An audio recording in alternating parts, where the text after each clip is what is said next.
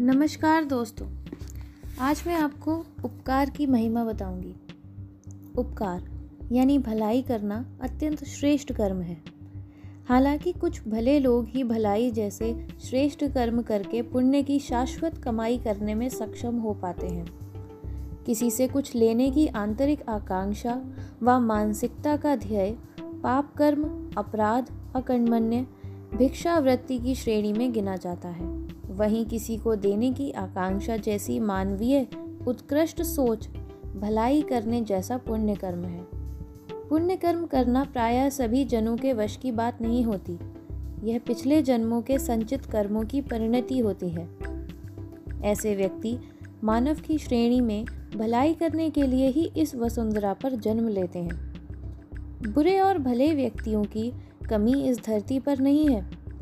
बुरा व्यक्ति बुरे कर्म में रस लेने में निमग्न रहता है। और भला व्यक्ति भलाई करके जग में अनुकरणीय उदाहरण प्रस्तुत करता है। धर्म, अर्थ, काम और मोक्ष की प्राप्ति मानव जीवन में आवश्यक है। उत्कृष्ट कर्मों के द्वारा हम उनकी प्राप्ति कर पाते हैं। उत्कृष्ट सोच, कर्म का फल सुख, शांति और मोक्ष के रूप में प्राप्त होता है। और निकृष्ट चिंतन, कर्म का फल ईश्वरीय विधान के अनुसार पाप, दुख नारकीय यातना और बंधन स्वरूप होता है। मानव पूर्णतः स्वतंत्र है कि वह किसी की भलाई करे कि बुराई। स्वर्ग और नरक का पथ सबके समक्ष है। सद्बुद्धि हो तो लोग स्वर्ग का पथ अपनाते हैं और दुर्बुद्धि हो तो नरक का द्वार खुला है। भलाई करके व्यक्ति वास्तव में स्वर्गिक सुख और आनंद का रसास्वादन इसी जीवन में पाकर संतुष्ट हो जाता है।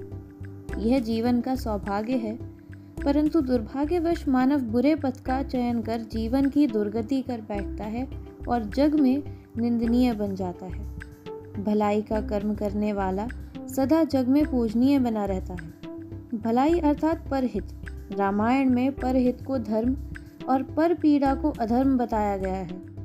दुखी पीड़ित को देखकर हृदय का द्रवित होना और भलाई करने की उत्कंठा की जागृति, देवत्व की जागृति का संकेत व सूचक है। ऐसे ही मेरे कुछ नए और स्वच्छंद अन्वेषणात्मक विचारों को सुनने के लिए www.संस्कृतिसरिता.com को फॉलो करें, जहाँ ज्ञानामृत के अंतर्गत सभी एपिसोड उपलब्ध रहते हैं। आज के लिए इतना ही। ज्ञान अमृत में आपके कीमती कमेंट की हमें प्रतीक्षा रहती है।